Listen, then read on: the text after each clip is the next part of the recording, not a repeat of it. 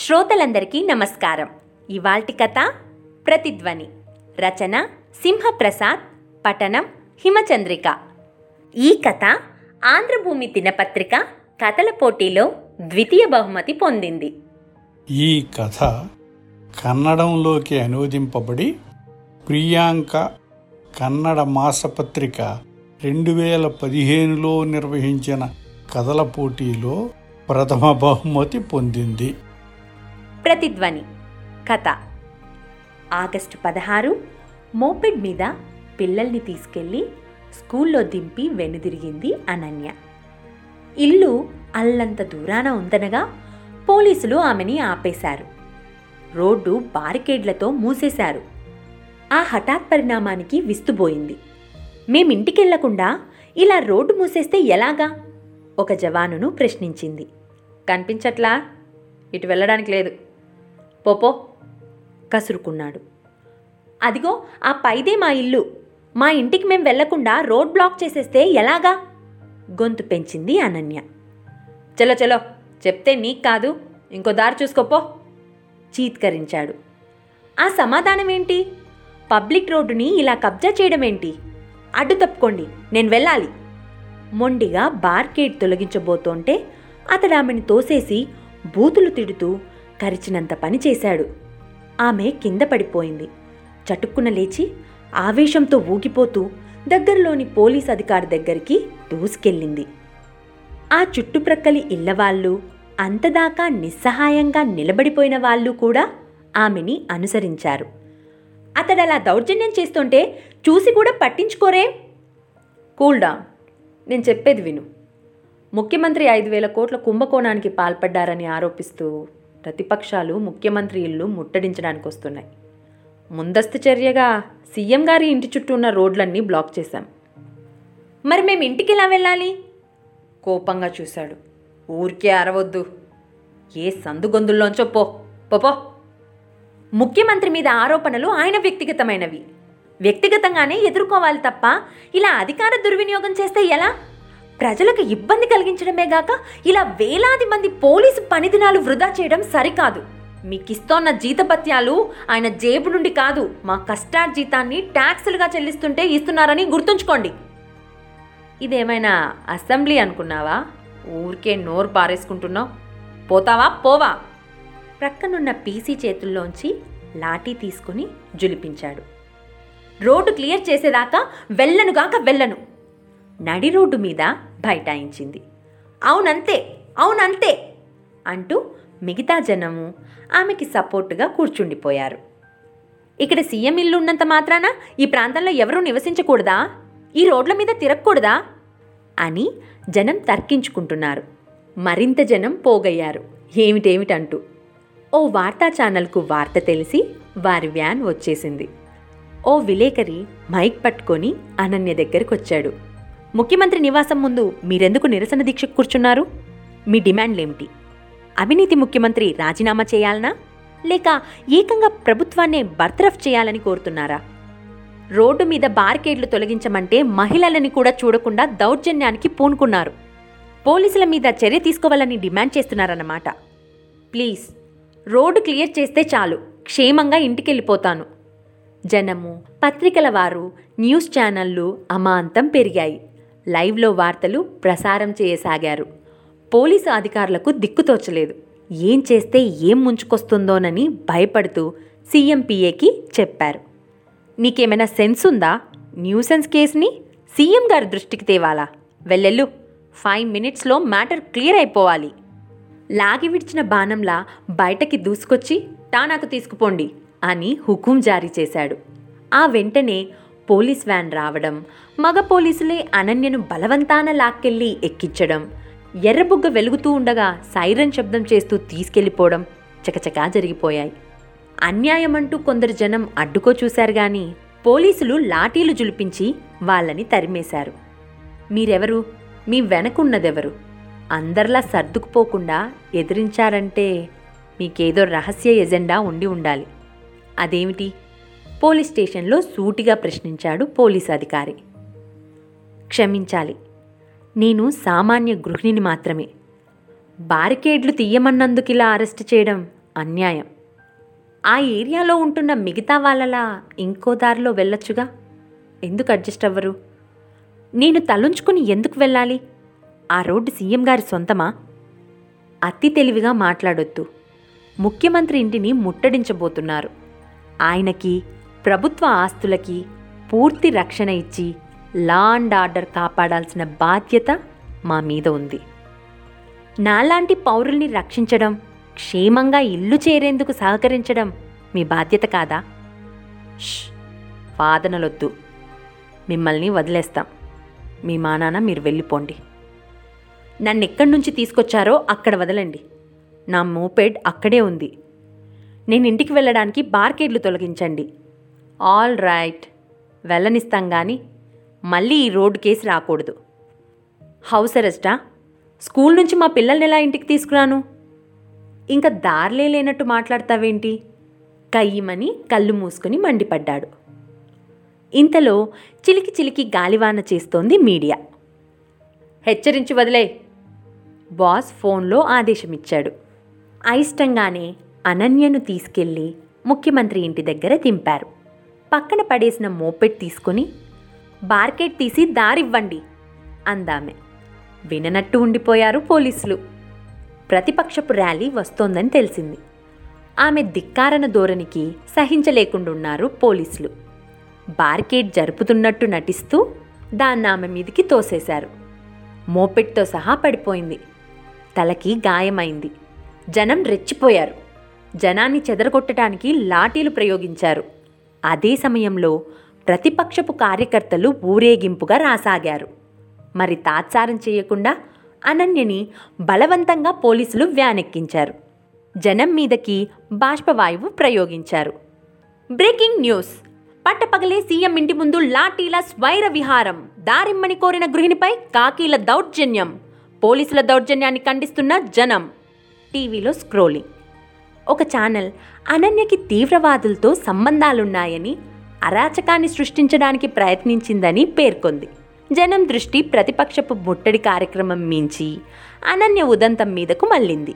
ఆమె మీద సానుభూతి పెల్లుబికింది సామాజిక సైట్లు యాక్టివ్ అయ్యాయి. వేలాది మెదళ్ళు కుతకుత ఉడకసాగాయి. పోలీసుల విధులకు అడ్డుపడినందుకు నిషేధాజ్ఞలు ఉల్లంఘించినందుకు అరెస్ట్ చేశామన్నాడు ఏసీపీ. నా ప్రాథమిక హక్కు గురించే కదా నేను అడిగింది అనన్య ప్రశ్నించింది. అది కోర్టులో చెప్పుకో. ఆమెని మగ నేరస్తులతో పాటు లాకప్ రూమ్లో పడేశారు. ఇది అన్యాయం! అంటే లాకప్ రూమ్లు ఖాళీ లేవు అన్నాడు వ్యంగ్యంగా నవ్వుతూ. కోపం దుఃఖం జమిలిగా వస్తుంటే భర్తకు ఫోన్ చేసింది. పిల్లల్ని స్కూల్ నుంచి తీసుకురమ్మని చెప్పింది. అనన్యకి ఆకలిగా ఉంది. మిగతా వాళ్ళకి అన్నం పొట్లాలిచ్చారు. ఆమెకి ఇవ్వలేదు. దాహంగా ఉందన్నా గుక్కిడి నీళ్ళివ్వలేదు. లాల్చీ పైజామా ధరించి భుజాన సంచితో వచ్చాడు నారదుడు. అతడు డేంజరస్ జర్నలిస్ట్ అని పోలీసుల ఏకాభిప్రాయం. నమస్తే మేడం మిమ్మల్ని విప్లవమూర్తి అనాలా చైతన్యమూర్తి అనాలా? మామూలు మనిషిని. ఈ దేశంలో నాయకులవి అధికారులది ప్రత్యేక వర్గం. వారికి స్పెషల్ ప్రివిలేజీలు సౌకర్యాలు అడుగడుగున రాచమర్యాదలు ఉంటాయి. దాన్ని ముద్దుగా విఐపి కల్చర్ అంటారు. మిగతా అమాంబాపతి జనమంతా వాళ్ళకి దారిచ్చి సలాం చేయాల్సిందే. అదే మన ప్రజాస్వామ్యం. మీ తాపత్రయం కానీ ఈ దేశాన్ని ఎవ్వరూ బాగు చేయలేరు అనేసి వెళ్ళిపోయాడు. ఆమె ఆలోచనలో పడింది. ఆమె భర్త అప్పారావు ఆమె పిల్లలు వచ్చారు. కటకటాల వెనుకున్న తల్లిని చూసి నిబాయించుకోలేక ఏడ్చేశారు. కొరివితో తల గోక్కున్నావు ఈ గొడవలు మనకెందుకు చెప్పు? తప్పైపోయింది క్షమించమని రాసిస్తే వదిలేస్తామన్నారు అంటూ పెన్ను కాగితం అందించాడు. సారీ రాసివ్వను. బొక్కు మొక్కారు. గనులు మృంగారు. టూజీలు అమ్ముకున్నారు. కేజులు పెంచుకున్నారు. ఆదర్శ ప్లాట్లు తిన్నారు. జనం నెత్తిన ఇంత థర్మల్ బూడిద పోశారు. అయినా నేను నోరు తెరవలేదే. నడిచే దారిని కూడా కబలించేస్తే ఎలా ఊరుకోను? అఘోరించమని చెప్పి విసురుగా వెళ్ళిపోయాడతడు. మీడియా హడావిడి ఎక్కువైంది. ప్రతిపక్షాలు ఆమెకి తమ సపోర్టును ప్రకటించాయి. కొందరు యువ నాయకులు వచ్చి ఆమెను కలిశారు. ప్రజల చేత ప్రజల కొరకు ప్రజల వల్ల ఏర్పడిన ప్రభుత్వం. ప్రపంచంలోనే అతిపెద్ద ప్రజాస్వామిక దేశం. కానీ జనానికి రోడ్డు మీద నడిచే హక్కు కూడా లేదు. గొంతెత్తి ప్రశ్నించినందుకు అభినందిస్తున్నాం అన్నారు. పరిస్థితి ప్రభుత్వ వ్యతిరేకంగా మారుతోందని గ్రహించి డీసీపీని రంగంలోకి దించారు ముఖ్యమంత్రి సన్నిహితులు. మీడియా వాళ్ళు సెన్సేషన్ కోసం టీ కప్పులో తుఫాన్ సృష్టిస్తున్నారు. వదిలే నీ బ్యాక్గ్రౌండ్ చెక్ చేశాను. మీది కామ్ గోయింగ్ ఫ్యామిలీ. వదిలే ముఖ్యమంత్రి ప్రివిలేజెస్ని ప్రశ్నించడం సరికాదు. వదిలే అనన్యని కలిసి అన్నాడాయన. ఎందుకని? అతడు నాలాంటి వాడేగా? ప్రజలకు సేవ చేస్తానన్నాడు. కుర్చీ మీద కూర్చోబెట్టారు. అందుకని జనం మీద స్వారీ చేస్తానంటే ఎలా? సాధారణ పౌరుడిగా ఉంటూ అధికార బాధ్యతలు నిర్వర్తించొచ్చుగా? సుందరయ్య సైకిల్ మీద అసెంబ్లీకి వెళ్ళలేదా త్రిపుర సీఎం మాణిక్ సర్కార్ నిరాడంబరంగా విధులు నిర్వర్తించడం లేదా? ఈ హై సెక్యూరిటీలు ఎర్రబుగ్గ కార్లు రాజదర్పాలు అట్టహాసాలు ఎందుకు? జనాన్ని ఇబ్బందులు పాల్చేయడం ఎందుకు? ఆఖరికి గవర్నర్ గుడికెళ్తున్నా ట్రాఫిక్ ఆంక్షలు విధించేస్తారు. రోడ్లు నీళ్ళు కరెంటు రక్షణ అన్నీ అంతా వాళ్ళకే. జనానికేమో చిత్రమైన నరకం. ఇది న్యాయమా చెప్పండి? విషపు నవ్వు నవ్వి వెళ్ళిపోయాడా అధికారి. అప్పారావు అనన్యకి క్యారియర్ తెచ్చాడు. తామే భోజనం అరేంజ్ చేస్తామని చెప్పారు పోలీసులు. అతడు తీసుకొచ్చిన ప్లీడర్తో ఆ మర్నాడు కోర్టు అనుమతితో మాట్లాడమని చెప్పి పంపేశారు. నారదుడు మళ్ళీ వచ్చాడు. ఎలా ఉన్నారంటూ. ఎవరో ఫేస్బుక్లో ఈ ఘటన గురించి అకౌంట్ ఓపెన్ చేశారు. వారి పిచ్చి గాని దేశ రాజధానిలో నలభై ఎనిమిది వేల తొమ్మిది వందల అరవై తొమ్మిది మంది పోలీసులుంటే వారిలో ఇరవై ఏడు వేల తొమ్మిది వందల నలభై మంది వీఐపీల సేవలో తరిస్తున్నారు. లేకపోతే నిర్భయ ఘటనకు ఆస్కారం ఉండేది కాదు. పోలీసులున్నది నాయకుల ధనికుల రక్షణకే ఈ దేశాన్ని ఎవ్వరూ మార్చలేరు. అది మీ భ్రమ. సమాచార హక్కు చట్టం ఎలా వచ్చింది? మహిళలకు భద్రత కల్పించలేని చాతకాని ప్రభుత్వమని మహిళా జనం నిలదీస్తే లాఠీ చార్జులు బాష్పవాయువులు నీటి ఫిరంగులు ప్రయోగించారు. అయినా యువత బెదరకపోయేసరికి నిర్భయ చట్టం తెచ్చారా లేదా? మంచి పాయింటే. తమ ఓటు బ్యాంకుకి గట్టి దెబ్బ తగులుతుందని తెలిసాకే లోక్పాల్ చట్టం తెచ్చారు. ఒక స్వరం అనామకం వెయ్యి గొంతుకలు రణన్నినాదం ఒక చీమ ఒంటరిది ఏమీ చేయలేదు. వేయి చీమల దండు సర్పాన్ని సైతం చిత్తు చేస్తుంది. సామాన్యుడికి బహువచనమే సంఘం. గుర్తుంచుకోండి. వెర్రిగా చూసి వెళ్ళిపోయాడు. అనుచరులతో కలిసి అభిలాష్ స్టేషన్కి వచ్చాడు. అతడు ముఖ్యమంత్రి కొడుకు. కాబోయే ముఖ్యమంత్రి అని ప్రచారం జరుగుతోంది. మనం యూత్. చేంజ్ మన వల్లే సాధ్యం. మనమంతా కలుద్దాం. యువ భారతం సృష్టిద్దాం. యువతకు పాలనాధికారం ఇస్తే ఎన్నెన్ని ఘనకార్యాలు చేస్తామో వివరిస్తూ ఎన్నో ప్రణాళికలు వేస్తున్నా. అన్నాడతడు అనన్యతో. మాలాంటి సామాన్య ప్రజానికానికి కావాల్సింది కార్లలో వచ్చేవారు కాదు. మా సమస్యల్ని విమానాల్లోంచి చూసేవారు కాదు. మా కోసం ఏసీ రూముల్లో ప్రణాళికలు కల్పించేవారు కాదు. మా దగ్గరికి కాలినడకన వచ్చేవాళ్ళు. మమ్మల్ని అడిగి మాకు కావాల్సింది తెలుసుకొని మాకు అవసరమైన పథకాలు వేసేవాళ్ళు. వాటి అమల్లో సైతం జనానికి పర్యవేక్షణ పాత్రనిచ్చేవాళ్ళు. పారదర్శకంగా పరిపాలించేవాళ్ళు. నీకేం కావాలంటే అది ఇస్తాను జస్ట్ నీ నిరసన యొక్క డైరెక్షన్ మారిస్తే చాలు. ప్రతిపక్షాల ముట్టడి కార్యక్రమం వల్లే ఇబ్బందుల పాలయ్యానని స్టేట్మెంట్ ఇస్తే చాలు. మిగతా కథ నేను నడిపిస్తాను. వృత్తి వ్యాపారాల్లాంటివేమీ చేయకుండా పారిశ్రామికవేత్తలకి కాంట్రాక్టర్లకి ఉపకారం చేసో అపకారం చేస్తామని బెదిరించో కోట్లు గడించే పొలిటీషియన్ని కాదు నేను. కాదు గనకే నేనొచ్చాను. డైరెక్ట్గా అడుగుతున్నా నీకేం కావాలి? పర్మిట్టా కాంట్రాక్టా మెడికల్ సీటా హౌసింగ్ బోర్డ్ ఇల్లా? సారీ. అదే నీ ఆఖరి మాట అయితే నా మొదటి అస్త్రం ఏమిటో విను. నువ్వు నీ కుటుంబానికి కాకుండా పోతావు. రెగ్యులరైజ్ చేయని మీ ప్లాట్ని కూల్చి మీ వాళ్ళని నడి రోడ్డు మీద రప్పిస్తారు. అర్థమైందనుకుంటాను ఆమె బెదర్లేదు. కసిగా బూట్కాలితో నేలను తన్ని విసురుగా వెళ్ళి కారెక్కాడు అభిలాష్. ఐఫోన్లో అనన్య ఫేస్బుక్ అకౌంట్ చూశాడు. లైకులు యాభై లక్షల ఫిగర్ని సమీపిస్తున్నాయి ఒక్క రోజులో. అతడు స్టేషన్కి వచ్చి బెదిరించిన వార్త సైతం అందులో ఉండటం చూసి అదిరిపడ్డాడు. అతడి గుండెకు చెమటలు పట్టసాగాయి. ఆమెకి బుద్ధి చెప్పమని పోలీసు అధికారులకు హుకుం జారీ చేశాడు. రాత్రి పది గంటల ప్రాంతంలో అనన్యని మహిళా పోలీస్ స్టేషన్కి తరలించారు. మర్నాడు పది గంటల ప్రాంతాన ఆమెని కోర్టుకు తీసుకొచ్చారు పోలీసులు. సంచలన కేసు అవడంతో మీడియా మొహరించింది. ఆమె వ్యాన్లో ఉండగా లోపలికెళ్ళాడు ఏసీపీ. రాత్రి ఇచ్చింది శాంపుల్ డోస్. అసలే అవినీతి ఆరోపణలతో ప్రభుత్వం ఉక్కిరి బిక్కిరవుతోంది నీ గొడవ ఇంకో ఇష్యూ అయిపోయింది.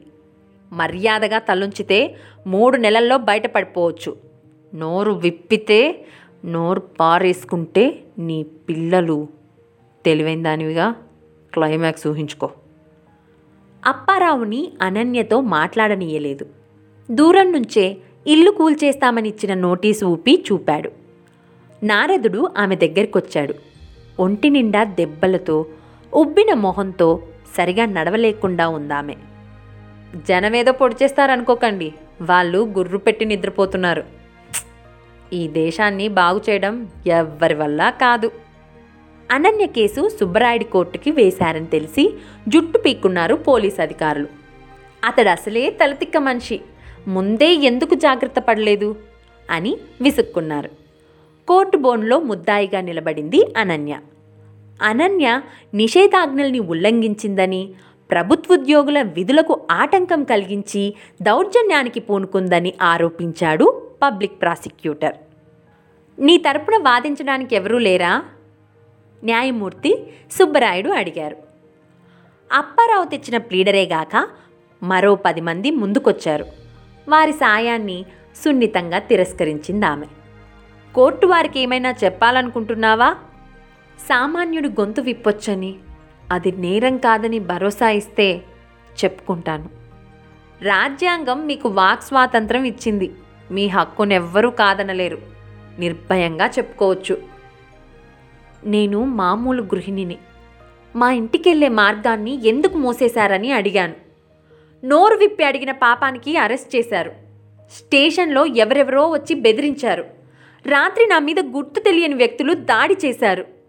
కోర్టులో నేను నోరు తెరిస్తే నా పిల్లల్ని ఏదో చేస్తామని తాజాగా బెదిరించారు. మా ఇంటిని కూలదోస్తామంటూ రాత్రికి రాత్రే నోటీసులు ఇచ్చారు సగటు మనిషి గొంతు విప్పాలంటే ఆత్మత్యాగానికి సిద్ధపడాలా జడ్జి గారు? కోర్టు హాలు నిశ్శబ్దమైంది. మీడియా ప్రతినిధులు చకచకా మెసేజ్లు ఇస్తున్నారు. ఏదో చెప్పబోయిన పీపీని వారించి అన్నారు న్యాయమూర్తి. నిన్న ఏం జరిగింది? ఎవరెవరు బెదిరించారు? రాత్రి స్టేషన్లో ఆమె మీద దాడి చేసిందెవరు? ఇవాళ బెదిరించిందెవరు? ఇవన్నీ స్పష్టమవ్వాలి. ఇది తీవ్రమైన విషయం. ఎవరిని నమ్మలేని పరిస్థితి. అంచేత వీటన్నిటినీ దర్యాప్తు చేసి రేపు డీజీపీ స్వయంగా కోర్టుకు వచ్చి సమగ్ర రిపోర్టుని సమర్పించాల్సిందిగా ఆదేశిస్తున్నాను. ముద్దాయికి తక్షణం వైద్యం చేయడమే గాక డాక్టర్ల ప్యానెల్ చేత పరీక్ష చేయించి రేపు కోర్టుకొచ్చి రిపోర్టు సమర్పించాల్సిందిగా హాస్పిటల్ సూపర్డెంట్ని ఆదేశిస్తున్నాను. పోలీస్ వర్గాల గుండె ధ్వని ముఖ్యమంత్రి ఛాంబర్లో ప్రతిధ్వనించింది.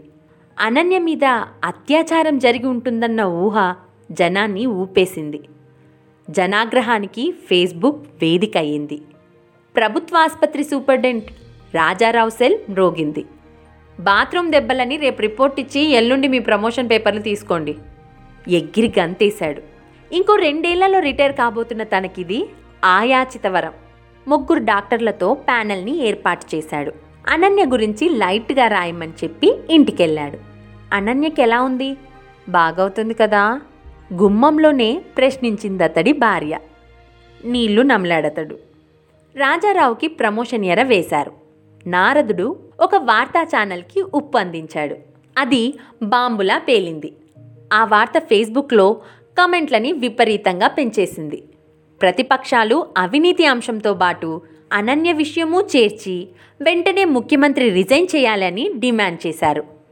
అనన్యని ఆసుపత్రి నుంచి తిన్నగా కోర్టుకు తీసుకొచ్చారు. రెండు కిలోమీటర్ల దూరంలోనే జనాన్ని ఆపేశారు పోలీసులు. అవాంఛనీయ శక్తులు కుట్ర పన్నినట్లు సమాచారం అందిందన్నారు. అయినా కోర్టు కిటకిటలాడిపోతోంది. మొదట అనన్య కేసునే టేకప్ చేశారు న్యాయమూర్తి సుబ్బారాయుడు. డీజీపీ హాస్పిటల్ సూపర్డెంట్ తమ రిపోర్టుల్ని సీల్డ్ కవర్లలో అందజేశారు అవి చదివారు న్యాయమూర్తి. గత రెండు రోజుల్లో జరిగినవి అతి సామాన్య ఘటనలని మీడియా అతిగా స్పందించిందని డీజీపీ తన రిపోర్ట్లో పేర్కొన్నారు. పోలీస్ స్టేషన్లో యువ ప్రతినిధులు జర్నలిస్టులు తప్ప వేరెవరూ కలవలేదన్నారు. బెదిరింపులు అబద్ధమన్నారు. ఇంటి కూల్చివేత నోటీసు ఇప్పుడే అందటం యాదృచ్ఛికమని దానికి దీనికి సంబంధం లేదని తేల్చేశారు. మహిళా స్టేషన్లో ముద్దాయి తనకు తాను సానుభూతి కోసం హింసించుకుందని అప్పుడు లాకప్లో ఉన్న మహిళలంతా ముక్త కంఠంతో తనకు చెప్పారని పేర్కొన్నారు. రాజారావు ఇంటా బయట వస్తున్న ప్రతిస్పందన చూసి అబాస్ పాలవుతానన్న భయంతో ఉన్నదున్నట్టు రిపోర్ట్ ఇచ్చాడు. కనీసం ఇద్దరు వ్యక్తులు ఆమెను చీకట్లో కుళ్ళబడుచు ఉంటారని వీపు మీద వెన్ను మీద ఎక్కువగా పిడిగుద్దులు లేదా గుండ్రని చక్కరాట్తో కొట్టి ఉండొచ్చన్నారు. జుట్టు మొదట్లో రక్తపు మరకలు గుర్తించినట్లు పేర్కొన్నారు. డీజీపీని ఫోన్లోకి పిలిచారు. మీ రిపోర్ట్తో మీరు సంతృప్తి చెందారా? న్యాయమూర్తి ప్రశ్నించారు. Yes your honour hundred percent. Rajarao గుండె జారిపోయింది. మధ్యలో తనని బలి తీసుకుంటారేమో అని భయపడుతూ బోనెక్కాడు. రిపోర్ట్లోనిదంతా యథార్థమేనని డాక్టర్ ప్యానెల్ అభిప్రాయంతో తాను కూడా ఏకీభవిస్తున్నానని చెప్పి చెమటలు తుడుచుకున్నాడు. పీపీ లేచి రాత్రి అనన్యతో స్టేషన్లో ఉన్న మహిళా నేరస్తుల్ని సాక్షులుగా అనుమతించాల్సిందిగా అభ్యర్థించాడు. ఒక ఆమె వచ్చింది. తనని వ్యభిచార నేరం క్రింద అరెస్టు చేశారంది. ఆ రాత్రి అనన్యని ప్రక్క గదిలోకి తీసుకెళ్ళారని ఆమె కేకలు ఏడుపులు వినిపించాయని ఎలాంటి తొట్టుపాటు లేకుండా చెప్పింది. కంగు తిన్నారు పీపీ డీజీపీ. ఇంకొకరిని మరొకరిని బోనెక్కించారు. అంతా అదే మాట నిర్భయంగా చెప్పారు. కోర్టులో కలకలం లేచింది. సమాచారం అంది మీడియా ఫ్లాష్ న్యూస్తో రెచ్చిపోయింది. ముఖ్యమంత్రి తల పట్టుకున్నారు. న్యాయమూర్తి సుబ్బారాయుడు చకచకా తీర్పు రాసి చదివారు. ఒక సామాన్య గృహిణి మీద ప్రభుత్వం బ్రహ్మాస్త్రం ప్రయోగించడం అమానుషం అవాంఛనీయం. ప్రజల సంక్షేమం కోసం సుఖజీవనం కోసం కృషి చేయాల్సిన ప్రభుత్వం సామాన్య జీవనానికి ఆటంకాలు కలిగించడం దురదృష్టకరం. ఈ పరిణామం ప్రజాస్వామ్యానికి గొడ్డలి పెట్టు. ప్రజలకు గాక అధికార గణానికి పోలీసులు లాయల్గా ఉంటూ తొత్తులుగా వ్యవహరించడం గర్హనీయం. ఇక ముందెప్పుడూ ఇలా జరగకుండా ప్రభుత్వాలు తగిన చర్య తీసుకోవాలి. Common man is great. సామాన్యుడే మాన్యుడు అన్న భావనతో ప్రభుత్వము ఉద్యోగులు పనిచేయాలి అవసరమైతే చట్టాల్లో తగిన మార్పులు తీసుకురావాలని చట్టసభల్ని కోరుతున్నాను. ఇక కేసు పూర్వాపరాలు సాక్ష్యాలు ముద్దాయి వాంగ్మూలం పరిశీలించాక ఈ కోర్టు ఒక నిర్ణయానికి వచ్చింది. ముద్దాయి నిర్దోషి అని భావించి బేషరతుగా విడుదల చేస్తున్నాను. వాస్తవాలను వక్రీకరిస్తూ రిపోర్టు సమర్పించిన రాష్ట్ర అత్యున్నత పోలీసు అధికారి ప్రవర్తన వారి హోదాకు తగినట్టు హుందాగా లేదు. వారిపై తగిన చర్య తీసుకోవాల్సిందిగా ప్రభుత్వానికి సూచిస్తున్నాను. విజయహాసం పెదాల మీద నర్తిస్తుంటే కోర్టు హాల్లోంచి రెట్టించిన ఆత్మవిశ్వాసంతో హుందాగా నడిచొచ్చింది అనన్య. జయహో సామాన్యుడా! అన్నాడు నారదుడు. ఫేస్బుక్లో ఖాతా పెట్టి జనాన్ని చైతన్యపరిచింది మీరేనని నేను ఊహించగలను. Thank you. అందామె. ఎలా వచ్చారో తెలీదు. పోలీసుల అడ్డంకుల్ని ఎలా అధిగమించారో తెలీదు. లక్షలాదిగా జనమంతా సామాన్యులే. మళ్ళీ వారిలో అధికంగా యువతీ యువకులు. బిగించిన పిడికిళ్ళు పైకెత్తి ఒక్క పెట్టున హర్షధ్వానాలు చేశారు. చూడండి జలసంద్రాన్ని తలపిస్తున్న ఆ జనసంద్రాన్ని. ప్రజల సామూహిక చైతన్యమే ప్రజాస్వామ్యానికి ప్రాణం. ఇక మన దేశానికి తిరుగుండదు. మేరా భారత్ మహాన్. గుండెలు పొంగించి మరీ చెప్పాడు నారదుడు. జనం వంక అభినందనపూర్వకంగా చూసి చేతులు జోడించింది అనన్య. ఒక నిశ్శబ్ద విప్లవం పురుడు పోసుకుంటోంది. మీరు ఇంతవరకు విన్న కథ? ప్రతిధ్వని. రచన సింహప్రసాద్ పఠనం హిమచంద్రిక. ఈ కథ ఆదివారం ఆంధ్రభూమి రెండు వేల పద్నాలుగు నవంబర్ పదహారవ తేదీన ప్రచురింపబడింది. ఇలాంటి మరిన్ని కథలతో మళ్ళీ మీ ముందుకొస్తాం. అంతవరకు సెలవు. నమస్కారం.